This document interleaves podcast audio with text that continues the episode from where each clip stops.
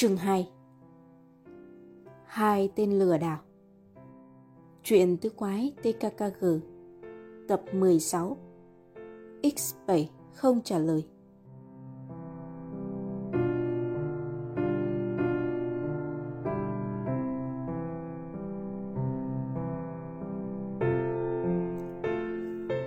Quả là một buổi du ngoạn bất hạnh của tròn pho. Cũng do nó không chịu lướt thuyền xuống thác mà lại lướt trên lưng con ngựa lùn. Sau một giờ đồng hồ, cuộc truy tìm của tứ quái thất bại. Cuối cùng bốn đứa đành tụ tập ỉu xìu bên bờ ao vịt nhìn trời ngao ngán. Chỉ mình mỗi con Oscar chẳng ngao ngán chút nào.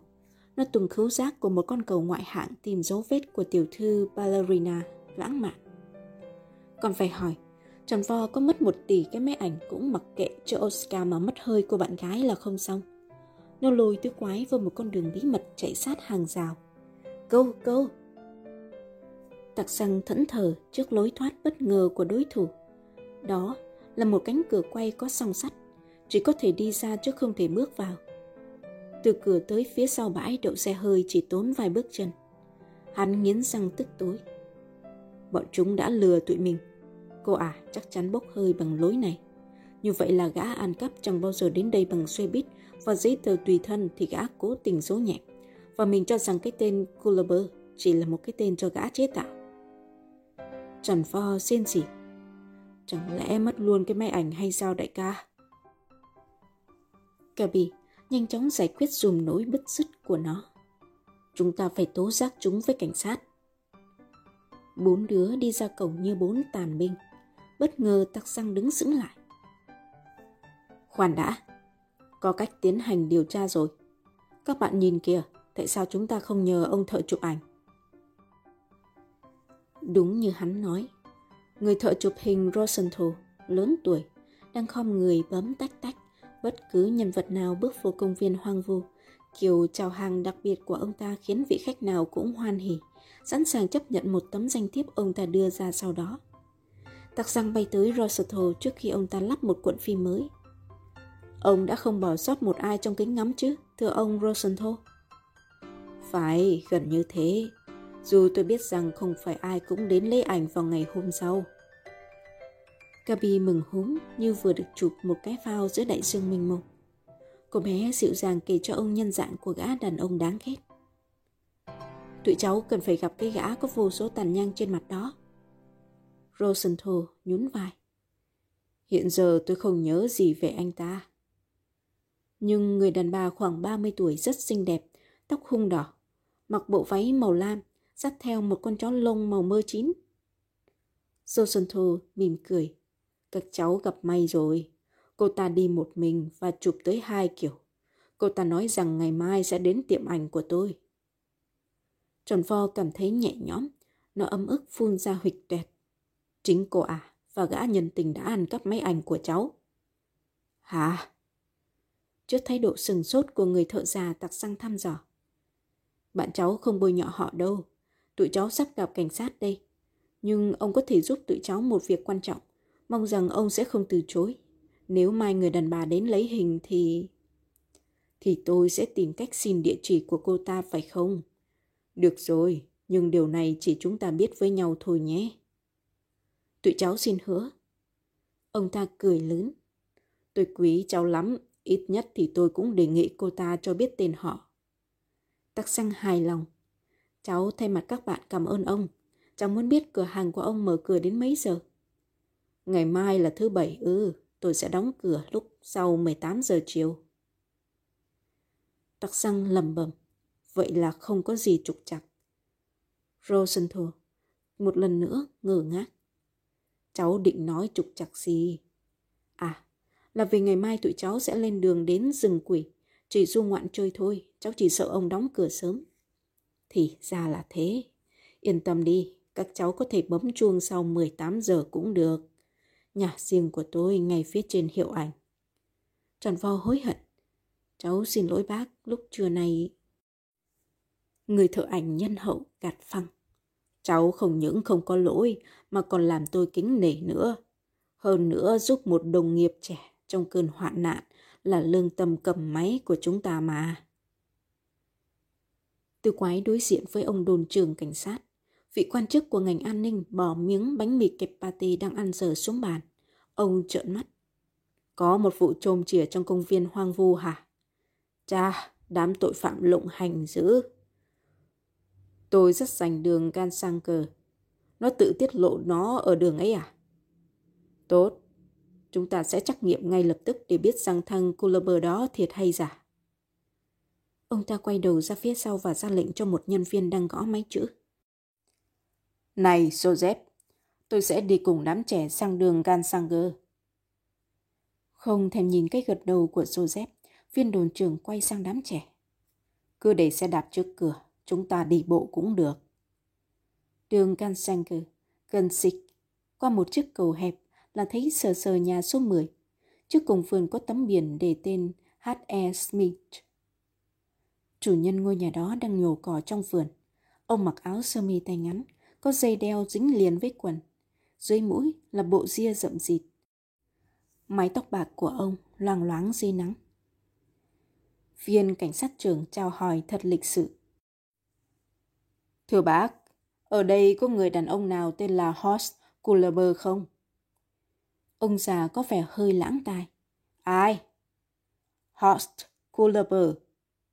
Không, chỉ có tôi, Smith. Còn chung quanh xóm thưa bác. Chẳng hề có Kullerber nào cả. Tôi sống ở đây đã 40 năm. Tôi như thổ công vùng này. Chật chật hồi xưa. Viên cảnh sát cảm thấy cần phải ngăn chặn bầu tâm sự của ông già tóc bạc. Ông ta cúi dạp mình. Xin cứu từ, chúc bác mạnh giỏi. Lúc về đồn cảnh sát, ông ta đằng hắng. Thấy chưa, Culliver chỉ là một cái tên trời ơi đất hỡi không tồn tại trên đời. Điều đó chứng tỏ nó chính thị là một thằng ăn cắp. Tôi phải tìm cho các em trước máy ảnh đâu bây giờ. Hừ. Trần Pho chu môi. Anh cứ lập biên bản, còn thủ phạm để tụi em lo. Cái... cái gì? Cô à, điềm nhiên lái xe hơi xinh xắn Mark Italia thắng két bên vườn nhà. Giọng cô ả à, thật ngọt ngào. Xuống xe nào, Batalina. Niềm say mê của Oscar phóng khỏi nệm ghế. Ute flaming ngó trước nhìn sau gió rác rồi cúi vào trong xe một lần nữa. Ôm chiếc sắc tay dày cộm không kéo vẹt mơ tuyên nổi vào nhà. Coi, cái máy ảnh bá cháy của tròn vo cũng muốn nhảy ra khỏi miệng túi. Ngôi nhà thuê của ot Fleming chỉ có ba buồng và một gara, nhưng cũng quá dư thừa diện tích cho một phụ nữ và một con chó nhỏ. Người đàn bà lặng lặng để sách tay cạnh mắc áo. À nhón hai ngón khi cầm máy ảnh của tròn vo như sợ những dấu vân tay của mình chạm vào. Cô ả ngồi xuống đi văng vuốt ve con chó ballerina và mở túi ra đựng máy ảnh. Phía trong túi có một hàng chữ bằng mực bút bi Willie Soerlich, trường nội trú, phòng tổ đại bàng. UT Fleming thì thầm. Một lúc nào đó mình sẽ trả cho cậu học trò này cái máy ảnh. Tất nhiên là trừ cuộn phim, đúng không ballerina? Đúng lúc ấy, chuông điện thoại xeo vàng UT Fleming đây. ô em yêu dấu. Em đã đem cái của nợ về nhà rồi đấy chứ? Rồi, nhưng tại sao lại phải lấy cắp máy ảnh của thằng bé hả Robert? Em thấy tội nghiệp nó sao đó? Chúa ơi, em khờ thật. Em không biết rằng hàng tuần lễ này chúng ta đã tránh không để ai gặp mặt sao? Chúng ta không được phép để cho bất cứ kẻ nào nhìn thấy quan hệ giữa hai đứa mình ở nơi thanh thiên bạch nhật. Kế hoạch của chúng ta là vậy. Và việc hiện hò ở công viên hoang vu là một sáng kiến tốt. Ai mà ngờ Hà Flaming yêu dấu. Tự nhiên cái thằng nhãi còn mập ú ụ ở đâu nhảy đến chụp cái hình chúng ta. Trời ạ, nó còn hoành hoang là sẽ gửi bức ảnh chụp dự thi báo chí nữa. Chết thật. Em thử hình dung coi khi báo đăng lên. Cảnh sát sẽ thấy em trong bức ảnh và đương nhiên bọn cớm sẽ để ý tới em. Quả là một tài họa tay trời. Bọn cớm sẽ phát hiện ra Fritz và anh có một nữ tổng phạm và... Vâng vâng, em biết. Anh đã lải nhải cả trăm lần rồi. Vậy mà em thấy đó đâu có đủ. Ừ, vậy em có cần tháo phim và hủy nó đi không? Chưa cần vội UT. Giấu kỹ cái máy ảnh là đủ. Được. Còn tối nay em vẫn phải đi làm bình thường, hiểu chứ UT, chiều mai anh sẽ gọi lại. Hôn anh, Robert. Người đàn bà đặt máy xuống, mắt cô ả mơ màng. Nào, hãy nhớ về cái thời lang thang ở miền nam Italia. Khi cô ả chưa phải là một ca sĩ quán rượu như bây giờ. Ôi, thành công nhất trong 3 năm ở Italia là may mắn ả được quen biết với Robert tại một khu nghỉ mùa đông. Cái anh chàng Robert mặt đầy tàn nhang ấy có ai ngờ lại là một tay công tử lịch lãm. Cô ả xung động trước gã không một chút do dự cho đến lúc gã tuyên bố. Có thêm em và Fritz Clark, cộng lại anh sẽ kiếm được một triệu mark. Người tình trong mộng của ả có lẽ không hề nói đùa. Ây chà, cứ nghĩ đến lúc từ bỏ được cái công việc chán ngắt mỗi đêm là ả thấy thân thể nhẹ nhõm, sẽ chấm dứt cái công việc hèn mọn của ả đang làm. Khỏi cần phải tất tả ngược xuôi, bừng bê hầu hạ. Khỏi cần gân cổ hát trong văn phòng đầy khói hun thuốc lá. Khỏi cần đa tạ ngài mỗi lúc ngửa tay nhận tiền thưởng. Sẽ chấm dứt, chấm dứt hết. Ute Flaming lầm bầm. À sẽ có tiền, có tiền. Ôi, Robert đúng là một thứ chìa khóa bằng vàng. Đối diện với hiệu ảnh Rosenthal là một quán kem. Quán kem tràn bàn ghế ra cả hè đường quảng trường trước tòa thị chính. Bốn quái không một giây trần chờ ngồi xuống tức khắc vì buổi chiều oi bức. Trong lúc ba chén hữu thưởng thức sữa đá ca cao và con Oscar theo lưỡi thở hồng hộc, thì tặc răng liếc sang bàn bên cạnh. Coi, ở đó có mặt hai thằng người mà mới nhìn qua mọi người lương thiện đều muốn tránh xa.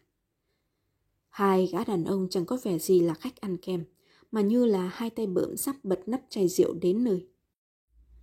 Quần chúng te tua, giống như bọn cái bang xin đều. Một thằng cao để đầu chọc với cặp lông mày trổi xể màu đen khoe bộ mặt dữ dằn. Hàng ria hình móng ngựa quanh mép gã không ngừng nhấp nháy. Thằng trẻ tuổi hơn thấp y chang một con cáo với bộ mặt lưỡi cày, râu lờm chởm, mớ tóc quăn đỏ quạch. Tệ hại hơn nữa, mắt thằng này lé xẻ. Thằng mắt lé xẻ đặt lên bàn tờ bạc 100 mark vuốt phẳng. Cho tao mượn cây viết, Benno. Thằng đầu chọc cười hề hề. Có đây, viết rõ vào nghe, France. Thằng mắt lé nhe hàm răng cài mà, lau bầu. Bốn con số 6 và một con số 7. Được chứ? Hey, số nào chẳng được. Nhưng tao đâu ngờ mày có học cỡ đó. Tao tưởng mày chỉ đến được tới ba thôi. Hừm. Thằng mắt lé French lại tiếp tục nhe hàm răng lệch lạc như vừa trải qua một cơn động đất.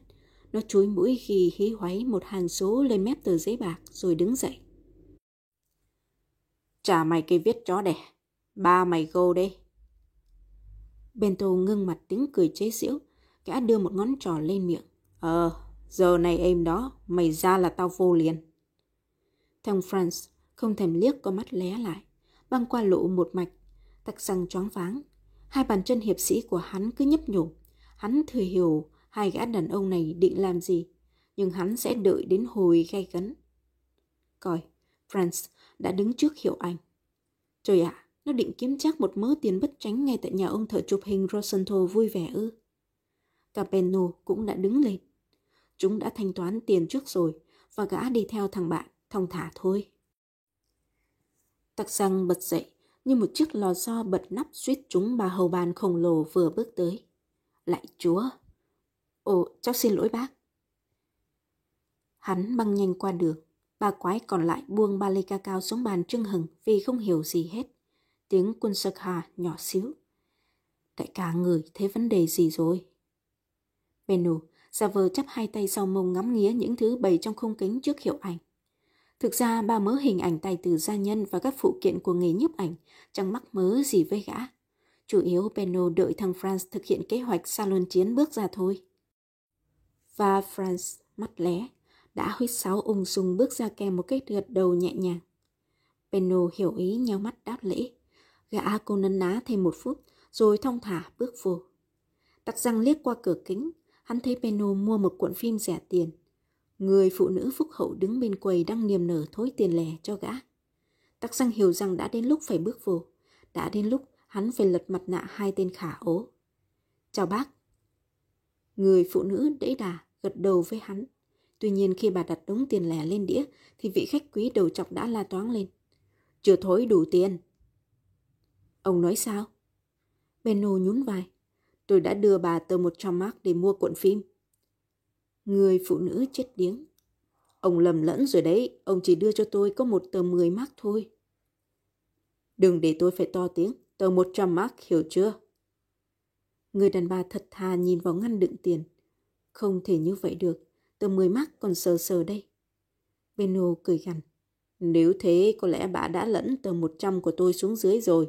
Tôi nhớ rõ rằng tôi đã ghi số điện thoại của một người quen lên mép tờ giấy bạc. Số 66667. Bà thử lục lại xem, tờ bạc nhất định còn đó. Thằng đầu chọc đang hả hê bỗng giật mình vì một tiếng nói dứt khoát ở phía sau. Nhưng không phải ông đã trả nó. Gã từ từ quay lại và ngớ người khi đối diện với tặc rằng. Mày, mày nói cái gì? Cái thằng mắt lé bạn ông vừa mua hai tấm biêu ảnh bước ra. Đã trả tờ 100 mắc có ghi số đó và được thối lại đúng 99 mắc. Bây giờ đến lượt ông xì một tờ 10 đồng với ý kiếm chắc 90 mắt trời ơi bỏ túi. Đâu có được. Đôi mắt Benno tóe lửa trong lúc người phụ nữ ngây thơ cứ há hốc mồm. Tắc xăng nói tiếp. Bác nên gọi điện cho cảnh sát ngay, đây là bọn lừa đảo. Người đàn bà liếu xíu nhòi người về phía bàn điện thoại. Bà ta chưa kịp cầm lấy máy thì thằng đầu trọc đã xít lên như rắn. Thằng chó đẻ cằn mũi, rồi tao cũng sẽ tóm được mày. Gã rút tay trái khỏi túi áo lẹ làng. Ê, lưỡi dao bấm phật một cái nghe tách. Benno trồm tới đối phương và phi thân ra cửa. Tặc rằng quá giành mánh khóe đào tàu của bọn vô lại. Hắn khoanh tay khinh bỉ không thèm rượt theo. Hắn nghe giọng thằng Benno trước quầy kính. Đùa lẹ Fritz, bể rồi. Hai thằng lừa đảo chạy thục mạng. Vậy cũng được, vấn đề là tiền vẫn còn nguyên trên mặt quầy. Người đàn bà lắp bắp. Thật tình tôi cũng hoang mang, nếu cháu không nói thì tôi đã trả lại như hắn đòi rồi. Lạy chúa, tôi tưởng nó đâm đâm cháu. Gã chưa đủ tầm cỡ là sát thủ đâu thưa bác. Một thằng sát thủ không bao giờ nghĩ đến chuyện mánh mung 90 mác cò con. Cháu đã theo dõi tụi nó từ đầu. Một thằng ghi số và xài tiền trước, còn thằng thứ hai nối gót sau luân chiến để hoàn tất vở kịch. Xin lỗi bác, bác có phải là bà Rosenthal không? Chính tôi cháu ạ. À. Cháu và ba người bạn có quen bác trai ở ngoài công viên hoang vu. Bác trai có hứa giúp tụi cháu tìm dấu vết một ả ăn cắp. Trời đất! Mặt bà Rosenthal hãi hùng, trái tim vốn nhút nhát của bà như co thắt lại. Bà cử động thân thể to lớn một cách khổ sở. Đừng kể cho tôi nghe chuyện kể gớm đó, tôi sẽ hỏi ông nhà tôi sau. Tôi đang mắc nợ cháu. Ồ, chuyện nhỏ mà bác. Cháu xin tạm biệt, chiều mai cháu và các bạn cháu sẽ ghé đây. Hắn trở lại tiệm kem, vừa kịp chứng kiến bộ mặt hớn hở của cô dần.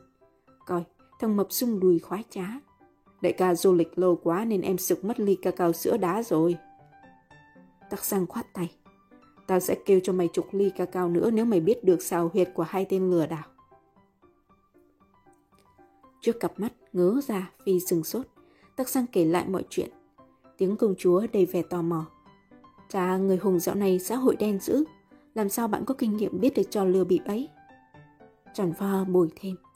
Hay là đại ca có thí nghiệm vài lần?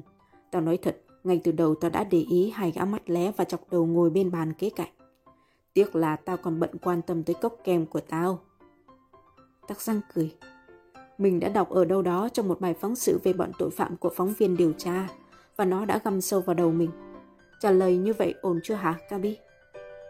Kabi cắn môi rồi cười dịu dàng. Thì có bao giờ mình không tin đại ca đâu.